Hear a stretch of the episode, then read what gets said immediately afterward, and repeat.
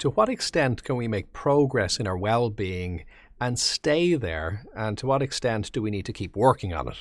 So, the idea of developing well being uh, can be thought of as a verb. In other words, as an active process, as, as a doing process, not something that's just uh, static, something that we do need to keep doing.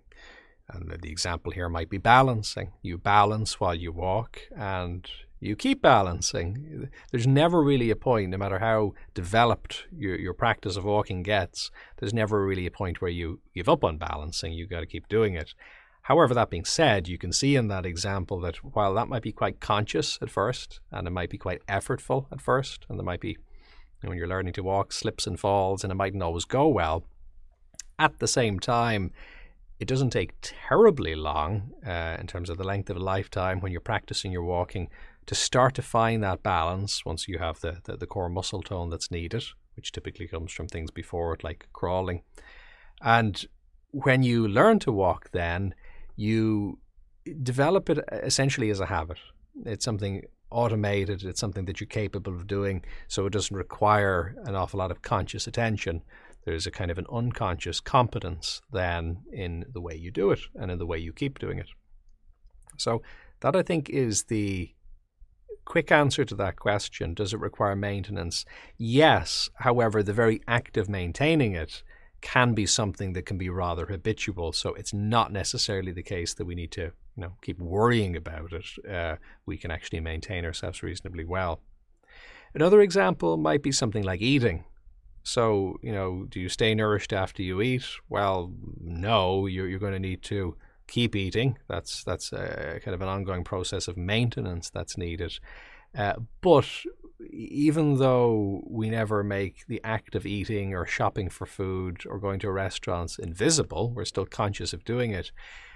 At the same time, we've integrated it so well into our life that it, we don't tend to think of it as a sort of an extra burden outside of life itself you know, this annoying thing that we got to fix and then get back to living, but we see it as part of living.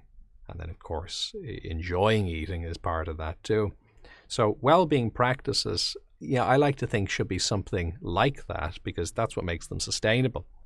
If it is this idea of just trying to fix something and then getting back to life, then we're probably not incorporating them as part of our, our day-to-day habits and then it's uh, less likely that we're going to benefit from them as much now, it does depend on what we're working with here because it's definitely true that there's going to be maybe key work that we do, which involves doing a number of sessions of therapy or a particular process or a course or a program where you know we do some core work and then we have resolved certain things. We've done some conditioning work, we've done some work building belief systems, whatever it might be.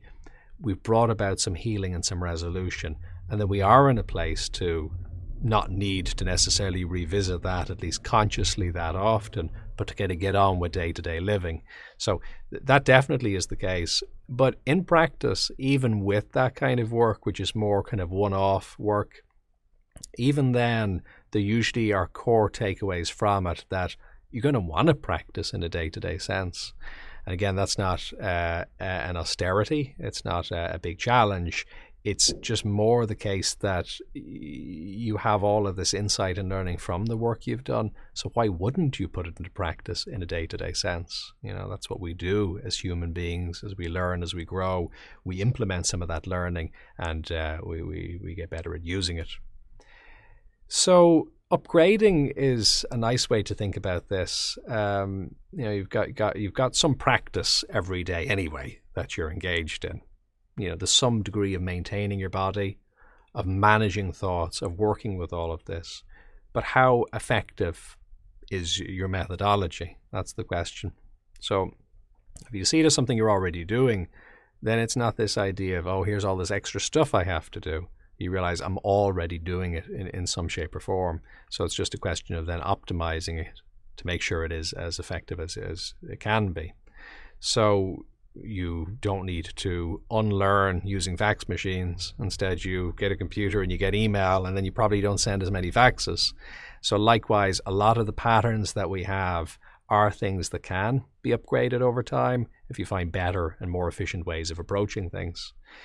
So don't uh, I don't, don't think we need to see well-being and the maintenance of it as a chore.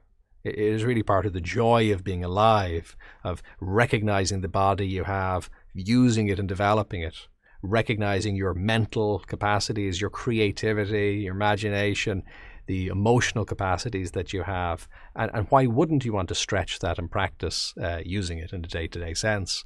And then, of course, the other thing you're going to achieve by having a good, regular well-being process, whatever that might mean. There's many ways of achieving it, but having any process is a great starting point because you're going to then notice ways of refining it and developing it as you go. So that's good.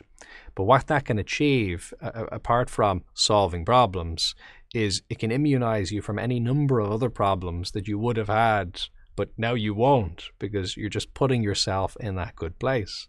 A bit like eating healthily. You know, you don't get to see all of the problems that never happened, that would have happened if you hadn't have been eating well. You just hopefully enjoy eating well, you feel healthy, but a lot of the benefits are kind of invisible because you just get on with the act of living. So these are the kind of shifts uh, that can happen. And then, of course, there's just general improvements in productivity and wellness, which may not be fixing something that's broken in any sense, but they are just nice and they're to be welcomed, you know, wherever possible.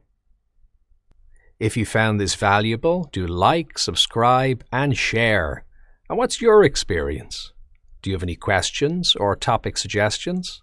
You can contribute in the comments on social media using hashtag BodyMindSelf or on jfl.com.